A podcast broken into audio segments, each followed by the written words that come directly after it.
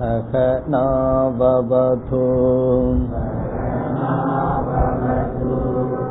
सकनौ भुनक्तु। सक वीर्यङ्करवावहै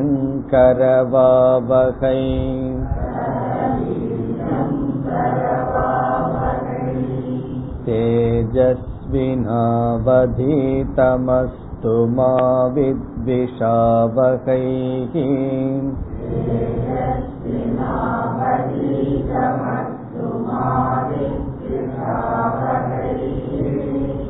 ॐ शान्ति शान्ति शान्तिः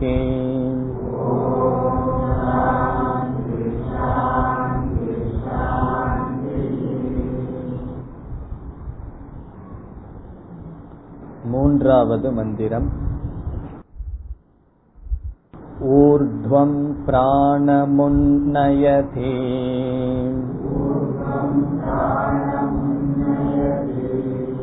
अपानं प्रत्यगस्यति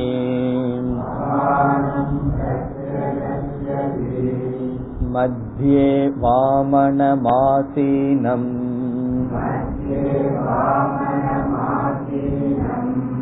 विश्वे देवा उपासते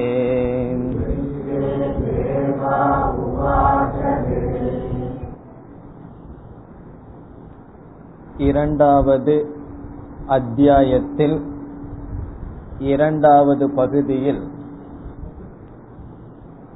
ஆத்ம தத்துவத்தை விளக்க வருகின்ற யமதர்மராஜா முதலில் இந்த ஷரீரத்தை ஒரு நகரத்திற்கு உதாரணமாக கூறினார். புறம் ஏகாதசத்வாரம். புறம் என்றால் நகரம். இந்த ஷரீரமானது பதினோரு துவாரங்களை உடைய ஒரு பட்டினம். இந்த ஷரீரத்திற்குள் யார் இருக்கின்றார்கள்? அஜஸ்ய அவக்ரசேதசக. பிறவாத ஆத்மா மாற்றமடையாத ஆத்மாவானது இந்த ஷரீரத்தை உடையவனாக இருக்கின்றது என்று கூறி அனுஷ்டாய ந சோச்சதி. அனுஷ்டாய என்றால் இந்த ஞானத்தில் யார் நிலை பெறுகிறார்களோ அவர்கள் துயரப்படுவதில்லை. விமுக்தகசன் ஜீவன் முக்தர்களாக இருந்து கொண்டு விமுச்சியதே. மரணத்திற்கு பிறகு சரீரத்தினுடைய மரணத்திற்கு பிறகு விதேக முக்தியை அடைகிறார்கள் என்று முதல் மந்திரத்தில் கூறி இரண்டாவது மந்திரத்தில் இந்த ஆத்மாவானது ஒரு ஷரீரத்திற்குள் மட்டும் இல்லை எல்லா ஷரீரத்திற்குள்ளும் ஆத்மாதான் இருக்கின்றது என்று காட்டப்பட்டது. மூன்றாவது மந்திரத்தை நாம் சென்ற வகுப்பில் ஆரம்பித்தோம். மூன்று நான்கு. இந்த இரண்டு மந்திரத்தில் ஆத்ம தத்துவமானது அன்வய வெதிரேக நியாயப்படி விளக்கப்படுகின்றது. நாம் பார்த்தோம் இந்த உபனிஷத்தில் இரண்டாவது அத்தியாயத்தில் ஆரம்பித்து ஆத்ம தத்துவமேதான் விளக்கப்பட்டு வருகின்றது. எதற்கு ஒரு மந்திரம் அல்லது ஒரு அத்தியாயம் போதுமே என்றால் ஒரு அத்தியாயம் போதும் தான் ஒரு கோணத்தில் விளக்குவதற்கு. ஆனால் பல கோணங்களில் பல விதங்களில் இந்த ஆத்ம தத்துவம் விளக்கப்படுகின்றது. இங்கு விளக்கப்படும் தத்துவமானது அன்வய வெதிரேக நியாயம். அதனுடைய அடிப்படையில் இந்த இரண்டு மந்திரத்தில் ஆத்ம தத்துவம் விளக்கப்படுகின்றது. இப்ப நமக்கு அன்வய வெதிரேக நியாயம் என்றால் என்ன என்று பார்க்க வேண்டும். இந்த நியாயமானது காரண காரிய பாவத்தை நிர்ணயிக்க பயன்படுத்தப்படுகின்றது. இந்த பொருள் இந்த பொருளுக்கு காரணம் அல்லது காரணம் அல்லவா என்று எப்படி தெரிந்து கொள்வது? அதை தெரிந்து கொள்வதுதான் இந்த நியாயம். நம்ம ஏதோ சமஸ்கிருதத்துல அன்வயம் வெதிரேகம்னு சொல்லும் போது ரொம்ப பெருசா நினைச்சிட்டு இருப்போம் அது ஏதோ பெரிய நியாயத்தை படிக்க போறோம்னு. ஆனா மிக மிக சுலபமானது. சாஸ்திரத்தில் சுலபமானதைத்தான் இந்த சொல்லினால் குறிப்பிடப்படுகின்றது. இந்த நியாயத்தை நாம் கேட்டால் அது எவ்வளவு சுலபம் என்று நமக்கு புரிந்துவிடும். இந்த நியாயம் என்ன சொல்கின்றது என்றால் ஒரு பொருளுக்கு அல்லது ஒரு சூழ்நிலைக்கு எது காரணம் என்று எப்படி கண்டுபிடிப்பது? அதை கண்டுபிடிப்பதுதான் இந்த நியாயம். உதாரணமாக விதவிதமான பானைகள் படைக்கப்பட்டுள்ளது. அந்த பானைக்கு என்ன காரணம் என்று எப்படி கண்டுபிடிப்பது? இந்த நியாயத்தை பயன்படுத்தி நாம் கண்டுபிடிக்கின்றோம்.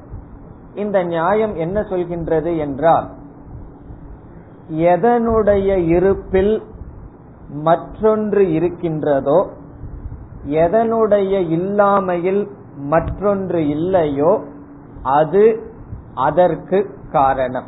அதுதான் இந்த நியாயம். சமஸ்கிருதத்தில் கூறினால் எத் சத்துவே.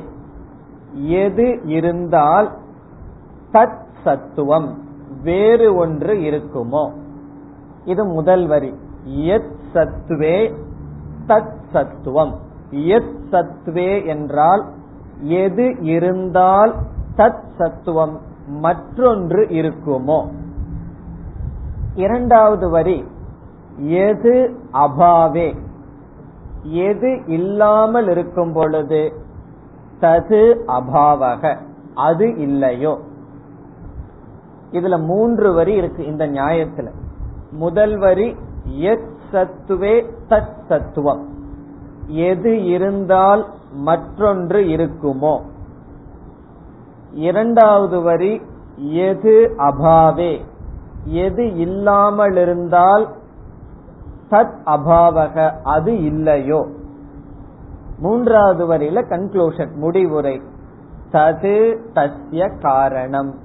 அது அதற்கு காரணம். தது தஸ்ய காரணம். அது அதற்கு காரணம். இந்த நியாயத்தை உதாரணம் இல்லாம சொன்னா புரியாது. இப்ப முதல்ல நியாயம் என்னன்னு பார்த்துட்டு உதாரணத்துல சேர்த்துனா புரிந்துவிடும். இந்த நியாயத்தை தமிழ்ல சொன்னோம்னா சமஸ்கிருதத்தை விட்டுட்டு தமிழுக்கு வருவோம். எது இருந்தால் மற்றொன்று இருக்குமோ? எது இல்லாமல் இருந்தால் மற்றொன்று இல்லையோ? அது அதற்கு காரணம். இதுதான் நியாயம். எது இருந்தால் மற்றொன்று இருக்குமோ? எது இல்லாவிட்டால் மற்றொன்று இல்லையோ? அது அதற்கு காரணம். எத் சத்வே தத் சத்துவம் எத் அபாவே தத் அபாவக. தது தஸ்ய காரணம். உதாரணத்தோடு இந்த நியாயத்தை சேர்ப்போம். எத் சத்துவே எது இருந்தால் தத் சத்துவக தத் பாவகன்னு பார்த்தோம். எது இருந்தால் மற்றொன்று இருக்குமோ. இந்த இடத்துல எதுங்கிற இடத்துல களிமண்ண போடுவோம். களிமண் இருந்தால் பானை இருக்கின்றது. எது அபாவே களிமண் இல்லை என்றால் பானை என்பது கிடையாது. ஆகவே களிமண் பானைக்கு காரணம்.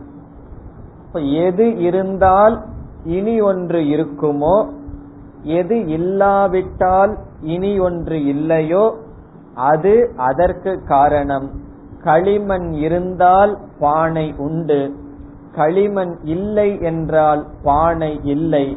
ஆகவே பானைக்கு களிமண் காரணம். இது நியாயப்படி சொன்னா இந்த மாதிரி சொல்றோம். நம்ம அனுபவத்துல எவ்வளவு முறை களிமண் பானைக்கு காரணம் எல்லாம் படிச்சிருக்கோம். நியாய ரீதியில் இவ்விதம் சொல்லப்படுகின்றது. இதேதான் இது வந்து களிமண் பானைக்கு மட்டுமல்ல ஏதாவது ஒண்ணு சாப்பிடுறோம் அது சாப்பிட்டா ஒருவருக்கு அலர்ஜின்னு வச்சுக்கோ. சில பேர்த்துக்கு கத்திரிக்காய் சாப்பிட்டா ஒத்துக்காது. அவர்கள் வந்து என்னுடைய அலர்ஜிக்கு என்ன காரணம் என்று அவர்களுக்கு தெரியவில்லை. ஒரு நாள் டெஸ்ட் பண்ணி பார்ப்பார்கள். இதை சாப்பிட்டால் இந்த நோய் வருகின்றது. இதை சாப்பிடவில்லை என்றால் இந்த அறிகுறி இல்லை. ஆகவே அந்த நோய்க்கு இந்த பதார்த்தம் காரணம்.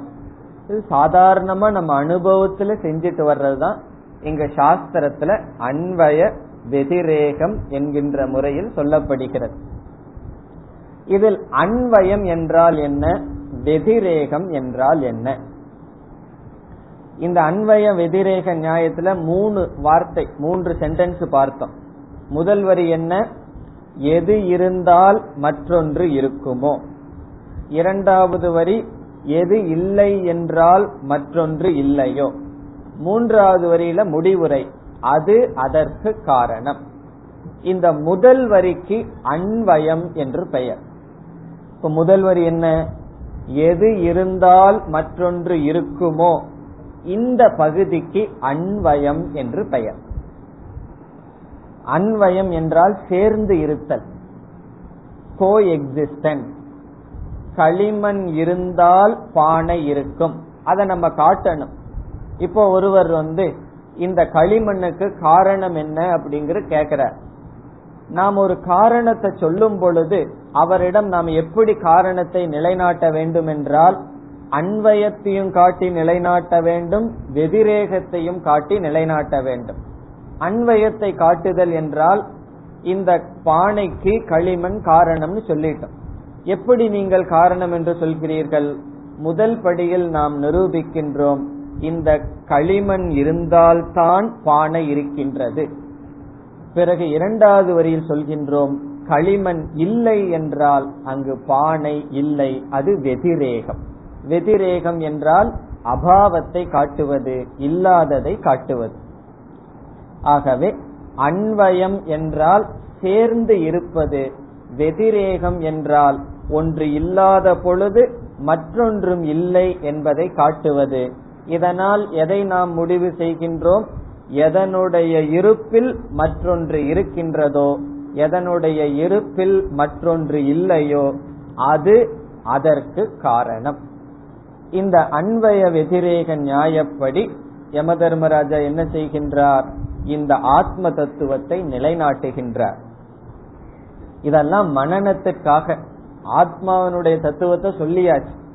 இருந்தாலும் நமக்கு சந்தேகங்கள் போவதற்காக மனநம் செய்கின்றார் இங்கு யமதர்ம ராஜா இந்த மூன்றாவது ஸ்லோகம் அன்வயம் நான்காவது மந்திரம் வெதிரேகம். அன்வய வெதிரேகத்துல ரெண்டு படி. இந்த மூன்றாவது மந்திரத்தில் அன்வயமாக சொல்கின்றார் யமதர்ம ராஜா. அன்வயம் என்றால் என்ன? எதனுடைய இருப்பில் இப்ப நம்ம வந்து களிமண் பானையை எல்லாம் விட்டுட்டு நம்ம உதாரணம் தார்ஷ்டாந்தத்துக்கு வருவோம். இங்கு எதை யமதர்ம ராஜா நிலைநாட்ட விரும்புகின்றார்? ஆத்மா. இங்கு என்ன சொல்கின்றார்? இந்த ஆத்மா இருப்பதனால்தான் பிராணன் எல்லாம் செயல்படுகின்றது. சரீரம் பிராணன் மனம் இவைகளெல்லாம் செயல்படுகின்றது. இந்த ஆத்மா இல்லை என்றால் இந்த சரீரத்தில் ஒன்னும் செயல்படுவதில்லை. இதிலிருந்து என்ன தெரிகின்றது? இந்த சரீரத்துக்கு வேறான ஆத்மா என்று ஒரு பொருள் சித்திக்கின்றது என்பதை நிலைநாட்டுகின்றார். ஆகவே இந்த மூன்றாவது மந்திரத்தில் இந்த ஆத்மாவின் இருப்பில் தான் இந்த சரீரம் பிராணன் இவைகளெல்லாம் செயல்படுகின்றது என்று காட்டுகின்றார். அதை எப்படி சொல்கின்றார் என்றால் இந்த ஆத்மாதான் பிராணனை வெளியே விடச் செய்கின்றது உள்ளே இழுக்கச் செய்கின்றது. ஆகவே இந்த உடல் பிராணன் மனம் இவைகளுக்கு அப்பாற்பட்டு ஒரு ஆத்மா இருப்பதனால் தான் இந்த பிராணன் சரீரம் இந்திரியங்கள் செயல்படுகின்றது என்பதை காட்டுகின்றார். ஆகவே இந்த மூன்றாவது மந்திரம் அன்வய அன்வயத்தை காட்டுகின்றது. இப்பொழுது மந்திரத்திற்குள் செல்லலாம். ஊர்துவம் பிராணம் உன்னயதி உன்னயதி என்றால் இழுக்கின்றது. எதை? யார் இழுக்கிறார் என்றால் ஆத்மா. இந்த ஆத்மாவினுடைய இருப்பில் ஆத்மா இழுக்கின்றது. எதை? பிராணம். பிராணனை. எங்கு? ஊர்துவம். ஊர்துவம் என்றால் மேல் நோக்கி. பிராணனை மேல் நோக்கி இழுக்குகின்றது இந்த ஆத்மா. பிராணனுக்கு அந்த சக்தி இல்லை. நம்ம அழகான ஏதோ ஒரு நாட்டில எல்லாம் மெழுகுலேயே மனிதர்களுடைய சிலையை வச்சிருக்காங்களே. பார்த்தா அதே மாதிரி இருக்குமே. அந்த சிலையெல்லாம் பிராணன் மூச்சு விட்டுட்டா இருக்கு. கிடையாது. காரணம் என்ன? அதுக்குள்ள ஆத்ம தத்துவத்தை வெளிப்படுத்துகின்ற அந்த சிதாபாசன் அல்லது அந்த ஆத்மா கிடையாது. ஆத்மா கிடையாது என்றால் ஆத்மா அங்கு மனோரூபமாக அதற்குள் கிடையாது. ஆகவே அது மூச்சு விடுவது கிடையாது. ஆனால் நம்ம எல்லாம் என்ன பண்ணிட்டு இருக்கோம் எப்பொழுதும் மூச்சுட்டு கொண்டே இருக்கின்றோம். அது எதனால்? இந்த ஆத்மாவினால்.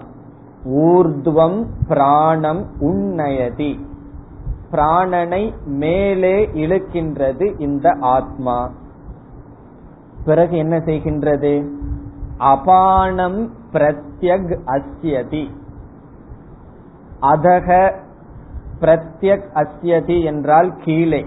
அபானனை கீழே தல்கின்றது அதாவது மேலும் கீழும் இந்த ஆத்மாவினால் ஒருவன் மூச்சுட்டு கொண்டு இருக்கின்றான். அதுதான் கருத்து.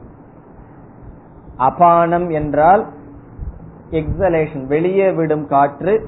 பிரத்யக் என்றால் வெளியே தல்கின்றது பிராணனை உள்ளே இழுக்க வைக்கின்றது. அபானனை வெளியே தள்ள வைக்கின்றது. இதனுடைய சாரம் என்ன? எல்லா விதமான பிராணனுடைய செயல்களும் ஆத்மாவினால் நடைபெறுகிறது. இந்த ஆத்மா எங்க அமர்ந்து கொண்டு இந்த மாதிரி செயலுக்கு காரணமாக இருக்கின்றது? இரண்டாவது வரியில் மத்தியே ஆசீனம். மத்தியே என்றால் உடலினுடைய மத்தியில். நம்ம உடலினுடைய மத்தியில் ஹிருதயம் இருக்கின்றது. இங்கு மத்தியே என்றால் ஹிருதயத்தில். ஆசீனம் அமர்ந்து கொண்டு. அமர்ந்து கொண்டு என்றால் என்ன? ஆத்மாவானது எல்லா இடத்திலும் இருந்தாலும் இந்த ஆத்மாவை நாம் எங்கு தெரிந்து கொள்ள முடியும் என்றால் நம்முடைய மனதில். நிகிதம் குகாயாம் நம்முடைய மனதில் தெரிந்து கொள்ள முடியும். அந்த மனதில் மனதுக்கு கோலகம் என்ன? நம்முடைய ஹிருதயம். ஹிருதயம் சரீரத்தினுடைய மத்திய பாகத்தில் இருக்கின்றது. ஆகவே உபனிஷத் கூறுகின்றது மத்தியே ஆசீனம். நம்முடைய சரீரத்தில் ஹிருதயத்தில் அமர்ந்து கொண்டிருக்கின்ற அந்த ஆத்மாவை. இந்த ஆத்மாவுக்கு இனி ஒரு பெயர் வாமனம். மத்தியே ஆசீனம் வாமனம்.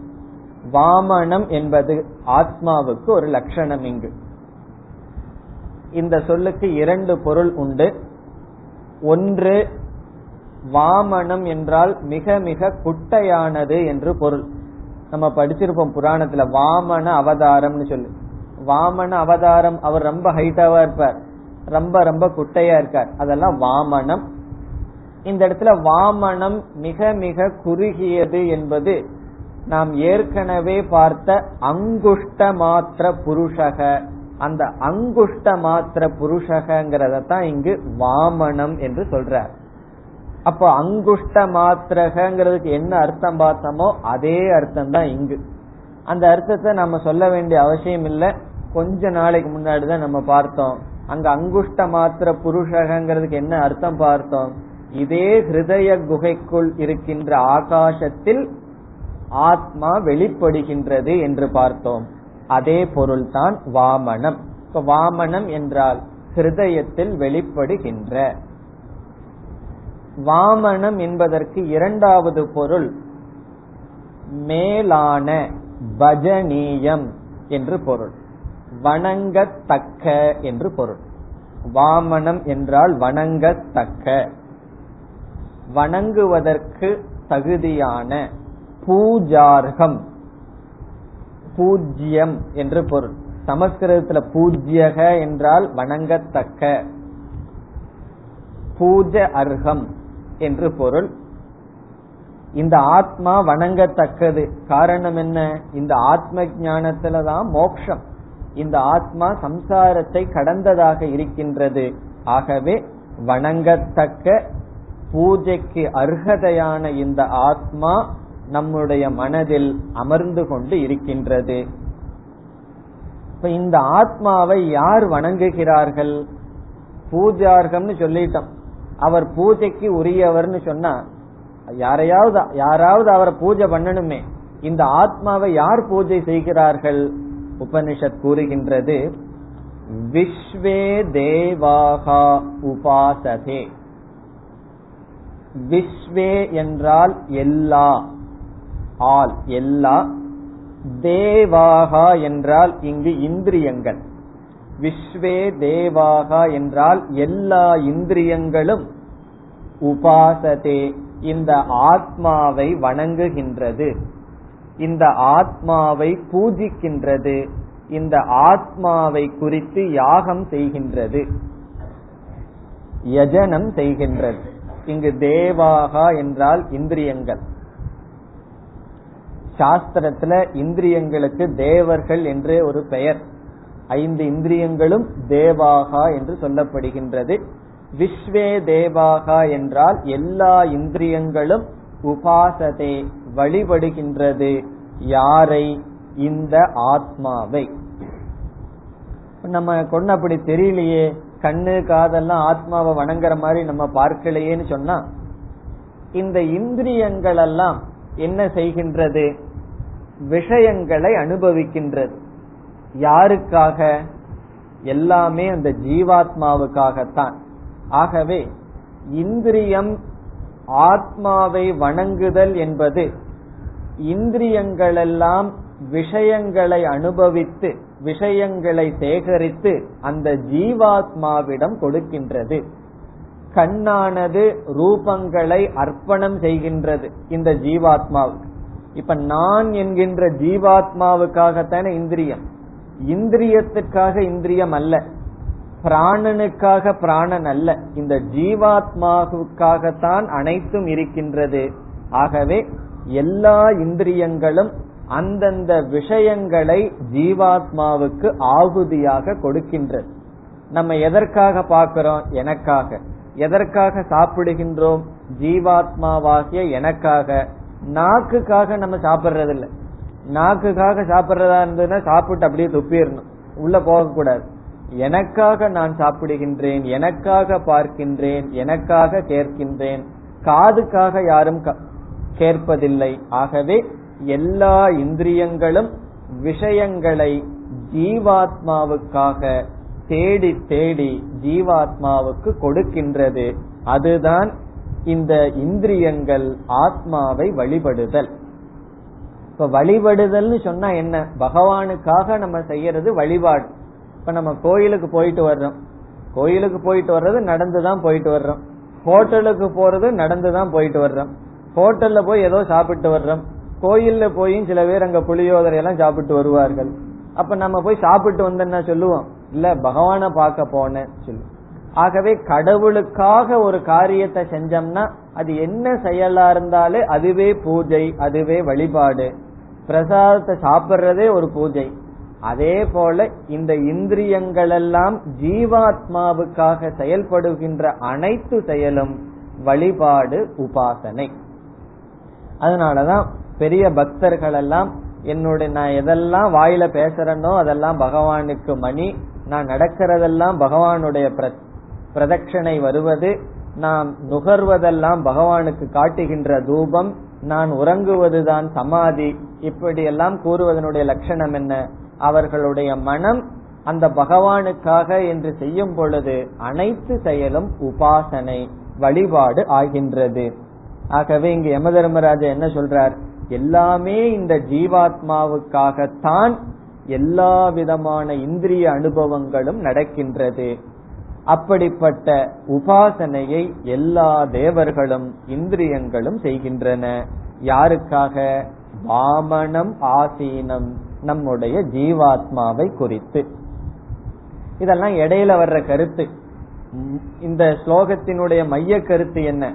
ஆத்மா இருப்பதனால் இந்த பிராணன் எல்லாம் செயல்படுகின்றது. இந்திரியங்கள் எல்லாம் செயல்படுகின்றது இது அன்வயம் இனி அடுத்த மந்திரத்தில் வெதிரேகம் நான்காவது மந்திரம் अस्य विस्रंसमाणस्य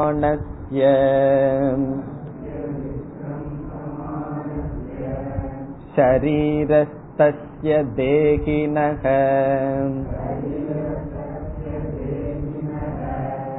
देहात् विमुच्यमानस्य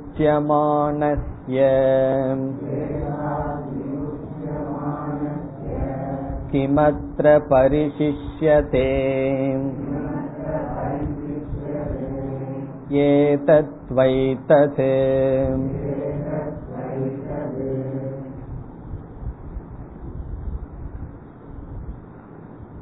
வெதிரேகம் என்றால் என்ன வெதிரேகம் என்பது அந்த காரணம் இல்லை என்றால் காரியமும் இல்லை என்று காட்டுவது. அன்வயம் என்பது அது இருக்கும் பொழுது காரியம் இருக்கின்றது என்று காட்டுவது. வெதிரேகம் என்பது அது இல்லை என்றால் அதன் காரியமும் இல்லை என்பதை காட்டுவது. இங்கு யமதர்மராஜா எப்படி சொல்கின்றார்?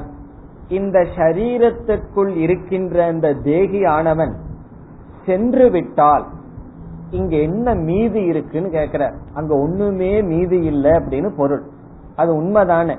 நம்ம வந்து நம்மளுடைய உடலை எல்லாம் சில பேர் ஒவ்வொரு நாளும் வெயிட் பாக்குறது உண்டு. எவ்வளவு மேல போயிருக்கு எவ்வளவு கீழே வந்திருக்குன்னு சொல்லி. அவ்வளவு தூரம் இந்த உடம்ப பாதுகாத்து வச்சிட்டு இருக்கோம்.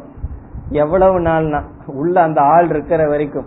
அந்த ஆளுக்கு வெயிட் கிடையாது. இந்த உடம்புக்கு தான் வெயிட் அவர் போனதுக்கு அப்புறம் வெயிட் கொஞ்சம் அதிகமாயிரும். பெணம் வெயிட்னு சொல்லுவாங்கல்ல கொஞ்சம் வெயிட் அதிகமாயிரும். அவ்வளவு லைட்டா இருக்கிற ஆள் போயிட்டார். பிறகு என்ன ஆயிருவோம் நம்ம? என்ன மீதி இருக்கும் கொஞ்ச நாள்ல? ஒரு சட்டிக்குள்ள சாம்பல் தான் மீதி இருக்கும். அதத்தான் யம தர்மராஜா கேக்குறார். இது அவரு டிபார்ட்மெண்ட் அதனால ரொம்ப தெளிவா அவருக்கு தெரியும். இந்த சரீரத்தில் இருக்கிறது தேகியானவன் போனதுக்கு அப்புறம் என்ன மீதி இருக்குன்னு கேக்குறார் ஒரு ஆச்சரியத்தோட கேக்குறார்.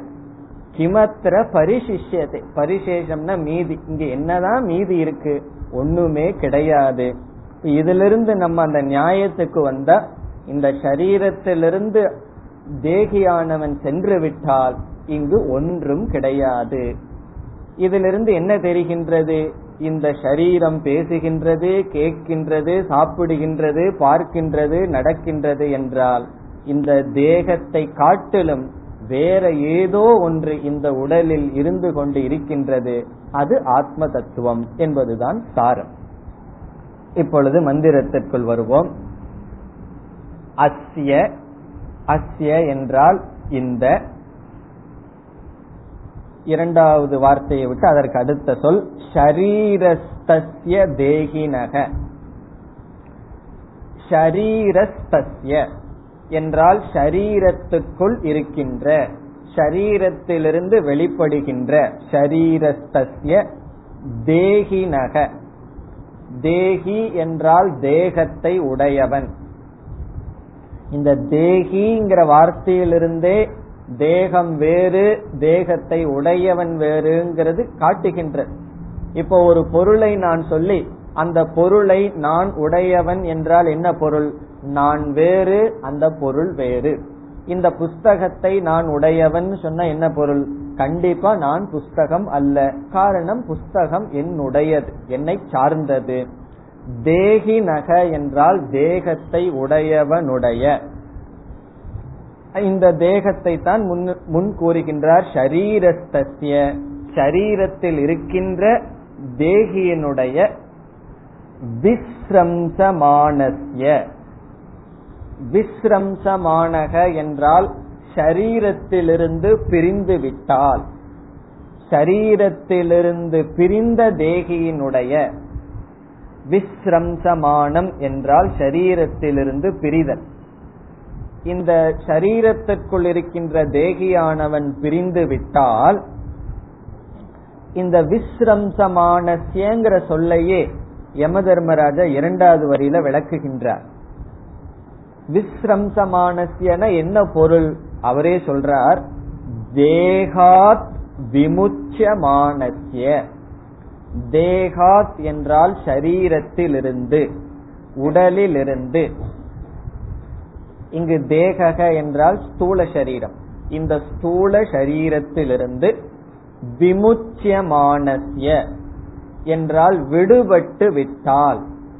விடுபட்டதற்கு பிறகு விமுச்சியமானம் என்றால் விடுபடுதல் இந்த தேகாத் விமுச்சியமானஸ்ய என்பது ஏற்கனவே அவர் கூறிய விஸ்ரம்சமானஸ்ய என்பதற்கு விளக்கம். சரீரத்திலிருந்து சென்று விட்டால் பிறகு ஒரு கேள்வி நம்மிடம் கேட்கின்றார் அத்த இங்கு கிம் பரிசிஷ்யதே என்ன மீதி இருக்கின்றது? அத்த என்றால் சரீரத்திலிருந்து தேகி போனதற்கு பிறகு அந்த சரீரத்திற்குள் கிம் என்ன பரிசிஷ்யதே? கிமபி ந. ஒன்றும் கிடையாது. கிம் பரிசிஷ்யதே என்றால் என்ன மீதி இருக்கின்றது? ஒன்றும் மீதி இல்லை. அதனுடைய பொருள் இந்திரிய வியாபாரம் நடக்காது மனம் செயல்படாது சரீரம் அழுகி அது சாம்பலாகிவிடும் அல்லது மண்ணோடு மண்ணாக மாறிவிடும். அங்கு ஒன்றும் மீதி இருக்காது. பிறகு என்ன சொல்றார்? ஏ தத்துவை தது.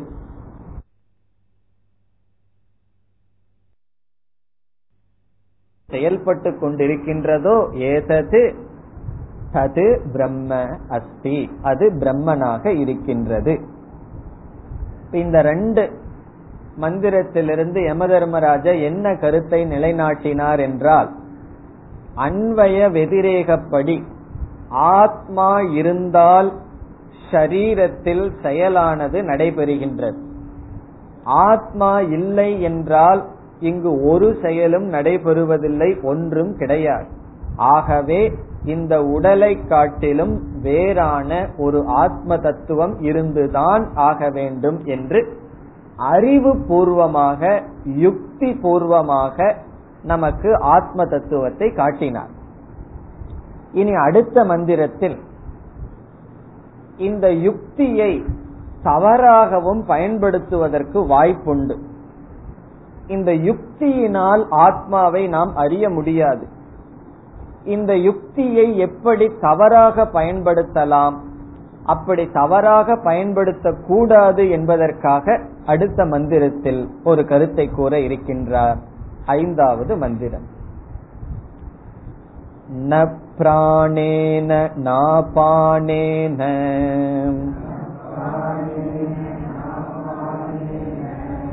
मर्त्यो जीवति कश्चन इतरेण तु जीवन्ति यस्मिन्नेतावुपाश्रितौ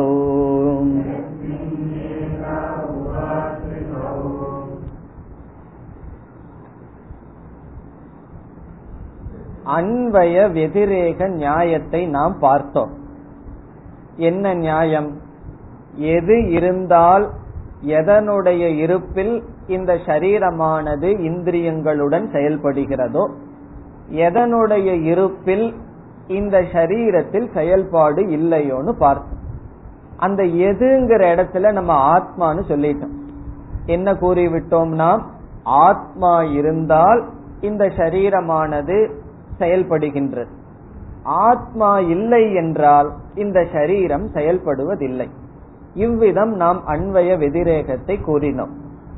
ஆனால் இதே நியாயத்தை நமக்கு எதிராக ஒருவன் பயன்படுத்தலாம்.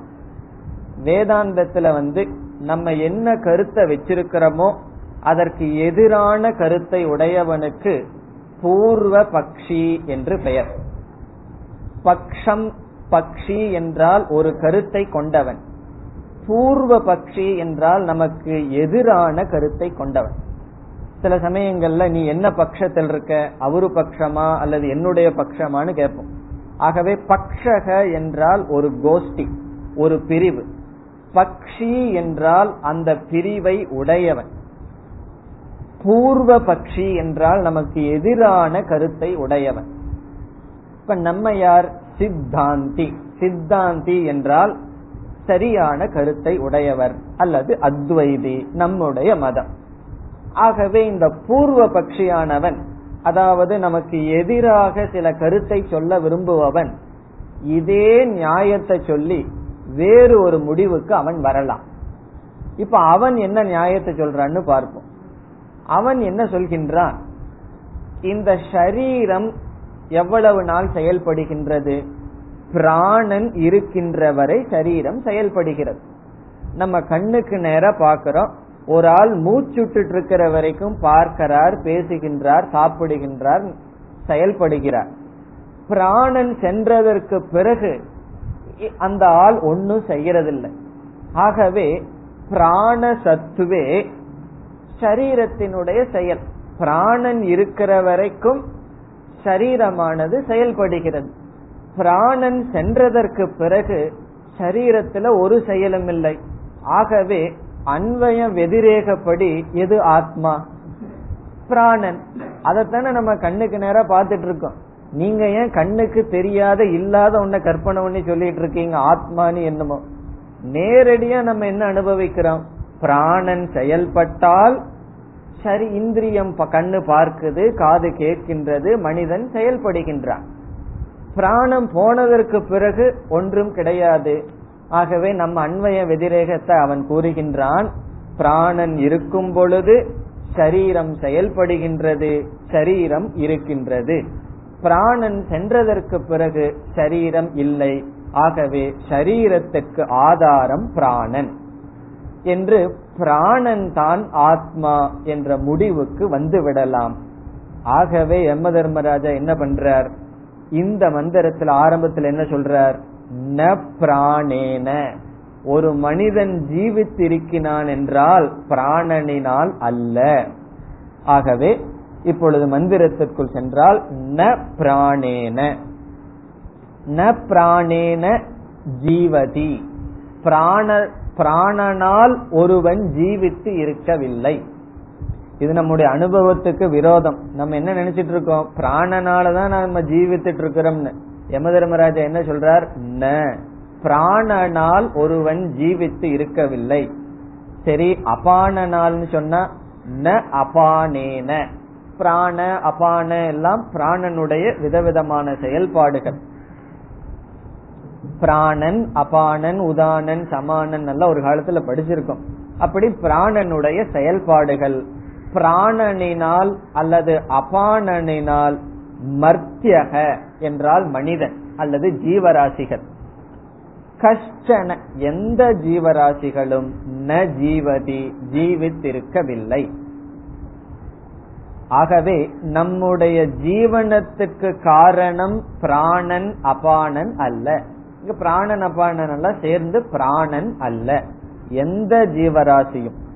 நம்ம ஜீவராசிக்கு என்ன பேர் கொடுக்கிறாரு? மர்த்தியக. மர்த்தியகன இந்த மரணம் அடைய போற ஜீவன் இருக்கானே. என்னுடைய வலைக்குள் வருகின்ற ஜீவன் இருக்கானே. இவன் பிராணனினால் உயிர் வாழ்வது கிடையாது. இதை ஏன் யம தர்மராஜா சொல்லணும்? இந்த அன்வய வெதிரேகத்தை தப்பா பயன்படுத்தலாம். அதனால வெறும் தர்க்கம் மட்டும் இருந்தா நமக்கு அறிவு வந்துடும் சரியா புரிஞ்சுக்கோம்னு அவசியம் இல்லை. இந்த தர்க்கம் நம்மளைய கொண்டு போய் குதர்க்கத்துல விடலாம் அல்லது தவறான இடத்துல விடலாம். இந்த தர்க்கவாதிகள் எல்லாம் தவறான கருத்தை உடையவர்களாக இருக்கின்றார்கள். ஆகவே தர்க்கம் நம்மை தவறான பாதைக்கு எடுத்து செல்லக்கூடாது என்று உடனடியாக பிராணனினால் ஒருவன் வாழ்வதில்லை. பிறகு எதனால் வாழ்கின்றான்? இதரேன து ஜீவந்தி.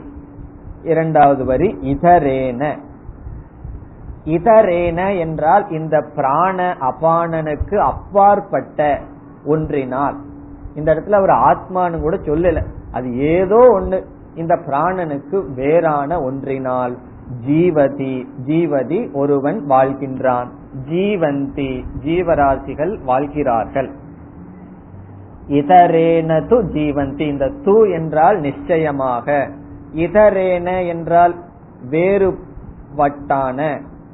பிராண அபான முதலியவைகளுக்கு அப்பாற்பட்ட ஒன்றினால் வாழ்கின்றான். இதிலிருந்து யம தர்மராஜா என்ன செய்துட்டார்? நம்முடைய வாழ்க்கைக்கு உயிரோடு இருப்பதற்கு காரணம் பிராணன் அபானன் அல்ல. அதற்கு வேறான ஒரு ஆத்மா. ஆகவே அன்வய வெதிரேகத்துல பிராணனை போட வேண்டாம். ஆத்மாவைத்தான் போட வேண்டும். ஆத்மா இருப்பதனால் இங்கு சரீரத்தில் செயல் நடக்கின்றது. ஆத்மா இல்லை என்றால் இந்த சரீரத்தில் செயல் இல்லை.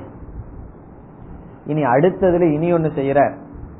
இந்த ஆத்மா எப்படிப்பட்டது என்றால் பிராண அபானனே இந்த ஆத்மாவை சார்ந்து இருக்கின்றதுன்னு சொல்ற. பூர்வபக்ஷி என்ன சொன்னா இந்த பிராணனை சார்ந்து இந்த உடல் இருக்குதுன்னு சொன்னார். யம தர்மராஜா முதல்ல என்ன சொன்னார்? அது கிடையாது. பிராணனுக்கு அப்பாற்பட்ட ஒன்றை சார்ந்து இந்த உடல் இருக்கின்றது.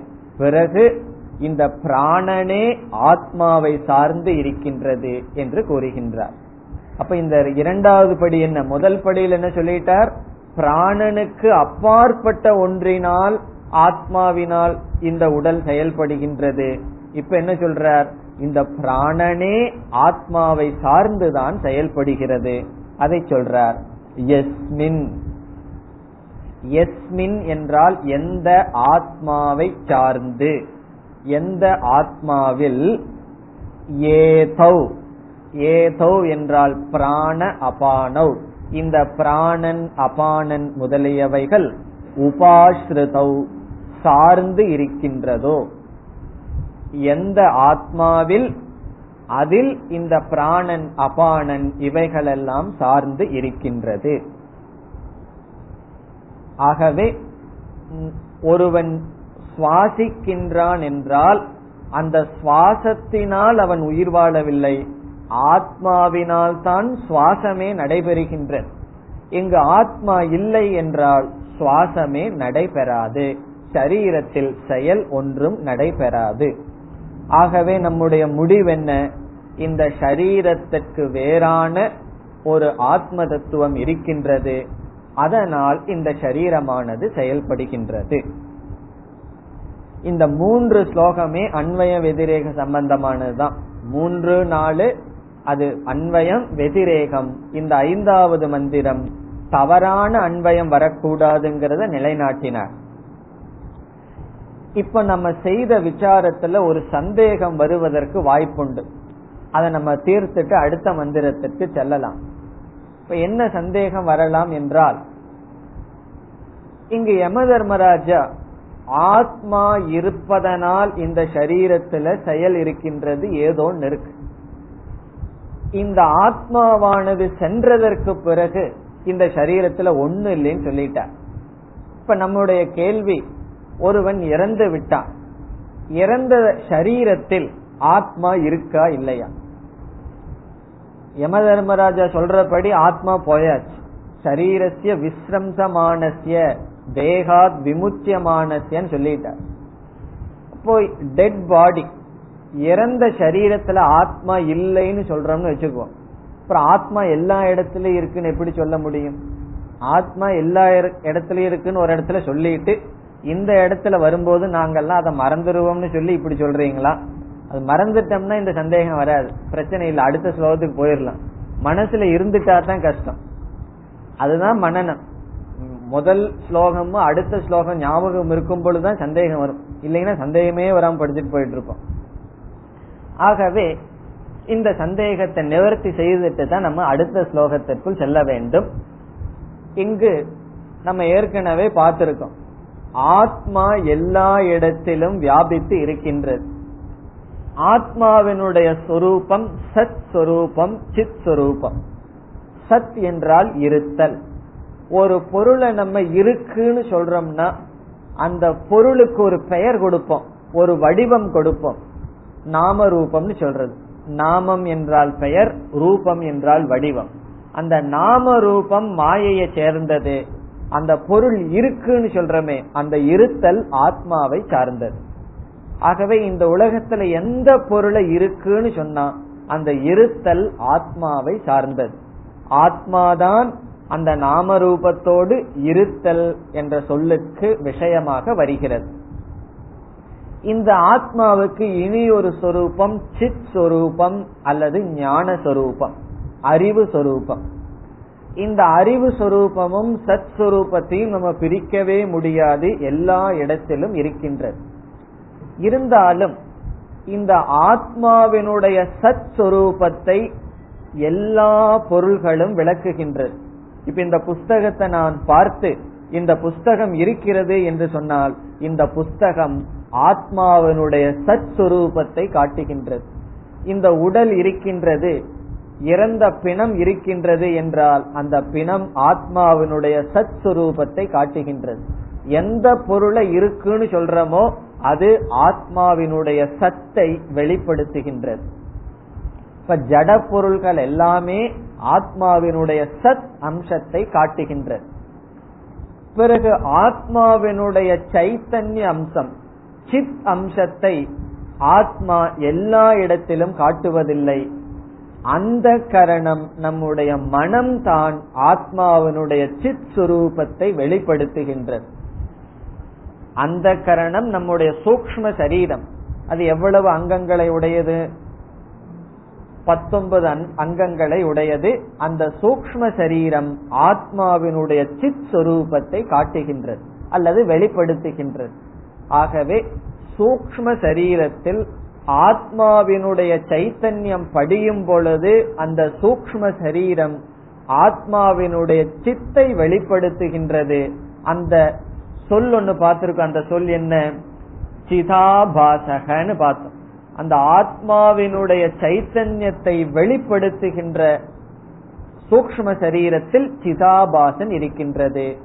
சிதாபாசம் என்றால் ஆத்மாவை போல் அந்த சூக்ம சரீரத்தில் ஒரு பிரதிபிம்பம் தோன்றுகிறது.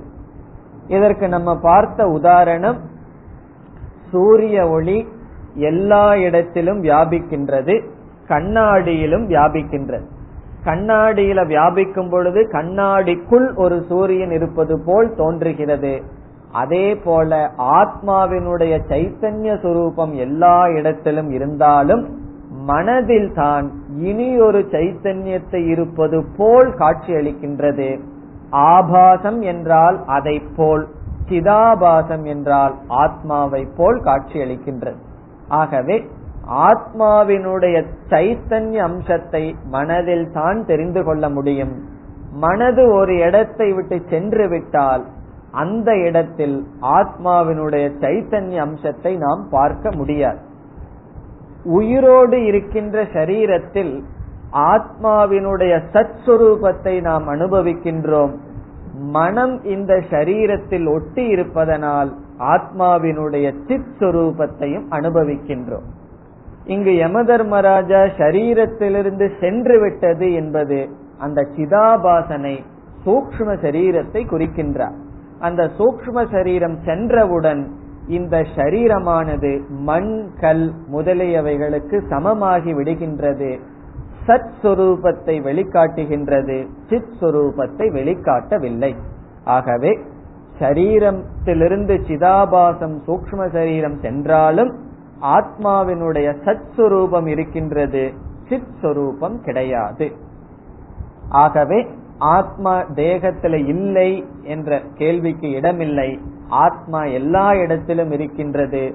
சூக்ம சரீரத்தோடு இருக்கும் ஸ்தூல சரீரத்தில் ஆத்மாவினுடைய சத் சுரூபம் சித் சுரூபம் சூக்ம சரீரம் இல்லாத பிணத்தில் ஆத்மாவினுடைய சத் சுரூபம் என்ற விதத்தில் ஆத்மா எல்லா இடத்திலும் இருக்கின்றது. இனி அடுத்த மந்திரத்திற்குள் செல்வோம். ஆறாவது மந்திரம். हन्तत इदं प्रवक्ष्यामि गुह्यं ब्रह्म सनातनम् यथा च मरणं प्राप्य आत्मा भवति गौतम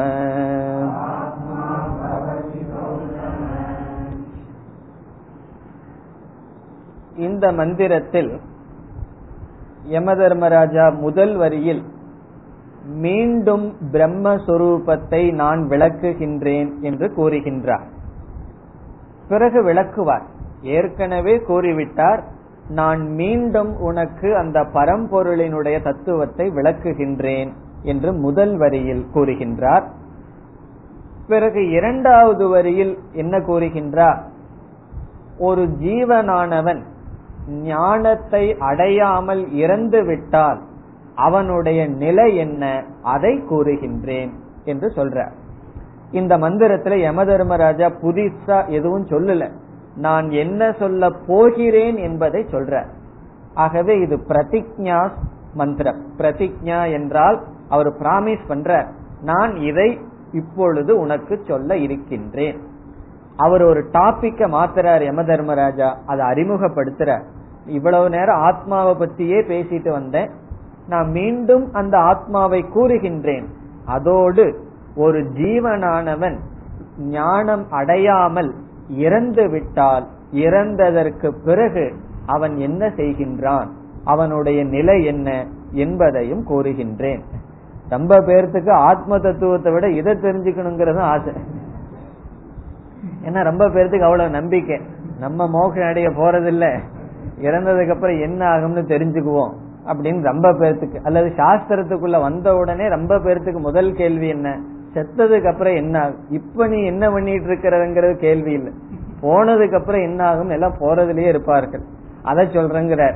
அது ஆரம்பத்திலேயே சொன்னா அதை முடிச்சிட்டு சில பேர் சென்று விடுவார்கள். அதனால கடைசியில சொல்ற நான் ஒருவன் இறந்ததற்கு பிறகு என்ன ஆவாங்கிற விஷயத்தையும் உனக்கு சொல்றேன். இது பெரிய குஹ்யம் இது பெரிய ரகசியம்னு. இது சரியான ஆள். ஏதோ மற்ற தேவர்கள் சொல்லி இருந்தாலும் கூட அவர்கள் தெரியாம இருக்கலாம். இது யம தர்மராஜா அவருடைய டிபார்ட்மெண்ட் அதனால அவர் சொன்ன கரெக்டா இருக்கும். நம்ம நம்பிக்கையோட படிக்கலாம். அவர் டீல் பண்ற விஷயம்தான். இப்ப முதல் வரியில என்ன சொல்றார்? நான் அந்த பிரம்மத்தை பத்தி மீண்டும் சொல்றேன். இரண்டாவது வரியில என்ன சொல்றார்? இந்த அத்திய இந்த பகுதியினுடைய முதல்ல என்ன சொல்லப்பட்டது? அனுஷ்டாய ந சோச்சதி விமுக்தச்ச விமுச்சியதேன்னு சொன்னார்.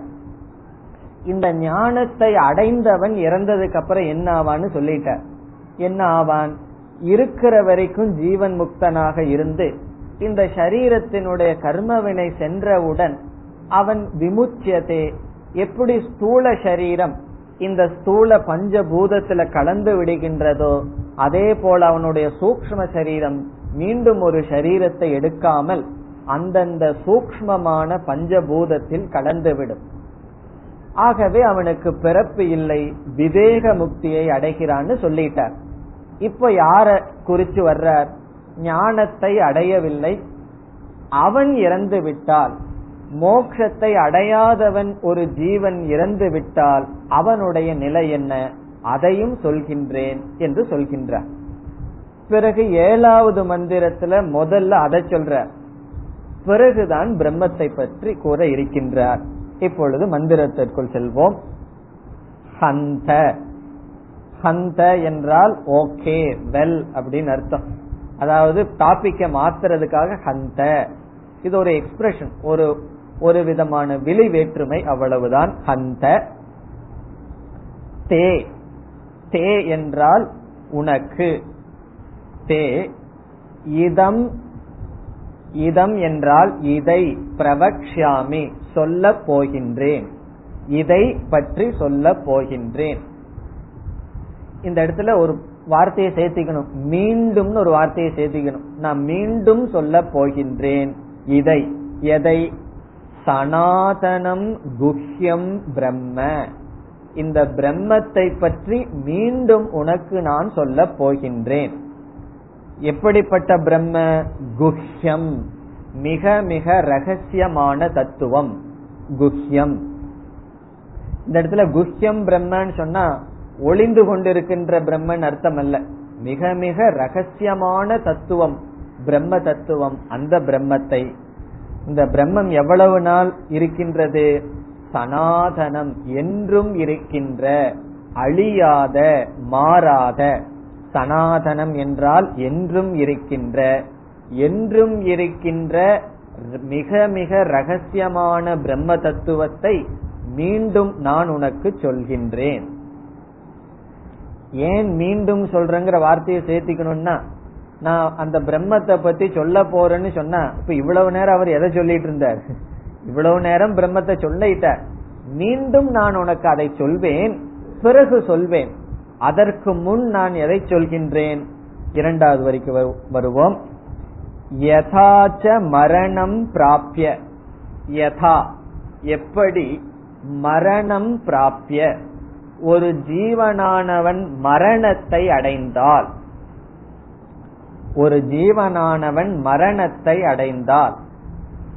ஞானிகளினுடைய மரணத்தை நம்ம மரணம்னு சொல்றது இல்ல பழக்கத்திலேயே என்ன சொல்லுவோம்? ஒரு ஞானி இறந்துட்டா அவர் செத்து போயிட்டார்னா சொல்லுவோம். அவர் சமாதி அடைந்து விட்டார் முக்தி அடைந்து விட்டார்னு சொல்லுவோம். ஆகவே மரணம்னு சொன்னாவே பிறப்பு. இங்கு மரணம் பிராப்திய என்றால் அறியாமையில் இருக்கின்ற ஒரு ஜீவன் மரணத்தை அடைந்து விட்டால். ஆத்மா பவதி என்றால் அந்த ஆத்மாவானது இந்த இடத்துல ஜீவாத்மா அந்த பரம்பொருள் அல்ல அந்த ஆத்மா பவதி என்றால் சம்சரதி. அது எப்படி சம்சாரத்தில் இருக்கின்றது? அதனுடைய நிலை என்ன? அதை நான் கூறுகின்றேன். ததா பக்ஷ்யாமி எப்படி ஒரு ஜீவன் மரணம் அடைந்தால் இங்கு ஜீவன் அறியாமையில் இருக்கின்ற ஒரு மனிதன் மரணம் அடைந்தால் ஆத்மா பவதி. ஆத்மா பவதி என்றால் அந்த ஆத்மாவானது எப்படி இருக்கின்றது? என்ன நிலையை அடைகின்றது?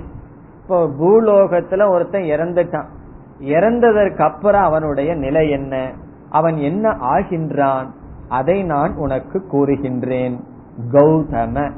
கௌதம என்றால் நச்சிகேதனுக்கு ஹே நச்சிகேதா ஹே கௌதம இதை நான் உனக்கு சொல்ல இருக்கின்றேன். நச்சிகேதன் ஒரு கேள்வியை கேட்டான். ரொம்ப நாளைக்கு முன்னாடி. ஞாபகம் இருக்குமோ? ஏயம் பிரேதே விசிகிச்சா மனுஷியே அப்படின்னு ஒரு கேள்வியை கேட்டான். முதல் பகுதியில இருபதாவது மந்திரம். அந்த கேள்வி என்ன? அந்த கேள்வியே இங்கு யம தர்மராஜா திருப்பி சொல்ற மாதிரி இருக்கு. நச்சிகேதனுக்கு ஆரம்பத்துல ஒழுங்காயே கேள்வி கேட்க தெரியல. பிறகு இரண்டாவதா ஒரு கேள்வி கேட்டான். அந்நத்திர தர்மாத் அந்நத்திர அதர்மாத். முதல்ல சாதாரணமா கேள்வி கேட்டான். ஒரு ஜீவன் இறந்ததற்கு பிறகு சிலர் இருக்கின்றான் சிலர் ஒன்றும் இல்லை என்று சொல்கிறார்கள். ஆகவே மரணத்துக்கு பிறகு என்ன நடக்கின்றதுன்னு சொல்லுங்கன்னு கேள்வியை கேட்டான். பிறகு யம தர்மராஜா இத கேட்காத வேற ஏதாவது கேள்னெல்லாம் சொல்லி கடைசியில நச்சிகேதன் என்ன கேட்டான்? தர்மத்திற்கும் அதர்மத்திற்கும் மூன்று காலத்திற்கும் அப்பாற்பட்ட ஆத்ம தத்துவத்தை சொல்லுங்கள் என்று கேள்வியையே மிக உயர்ந்த நிலையில் கேட்டான். ஆகவே அங்கு கேட்ட கேள்வி என்ன? மரணத்துக்கு பிறகு ஒருவனுடைய நிலை என்ன? மரணத்துக்கு பிறகு ஞானியினுடைய நிலை சொல்லப்பட்டு விட்டது. இனி மரணத்துக்கு பிறகு அஜானியினுடைய நிலை என்ன? என்பது அடுத்த ஸ்லோகத்தில் கூறுவார். ஆகவே இந்த இரண்டாவது வரியில் யமதர்மராஜா சொல்ல போகிறேன் என்பதை ஏழாவது மந்திரத்தில் சொல்வார். முதல் வரியில் நான் பிரம்மத்தை சொல்ல போகின்றேன் என்பதை எட்டாவது மந்திரத்தில் சொல்லுவார் இந்த ஏழாவது மந்திரம் அறியாமையில் இருப்பவன் இறந்ததற்கு பிறகு அவனுடைய நிலை என்ன என்பது அதை நாம் அடுத்த வகுப்பில் பார்ப்போம் ॐ पूर्णमधपूर्णमिधम् पूर्णात् पूर्णमुदच्छते पूर्णस्य पूर्णमादाय पूर्णमेवावशिष्यते ॐ शान्ति शान्ति शान्तिः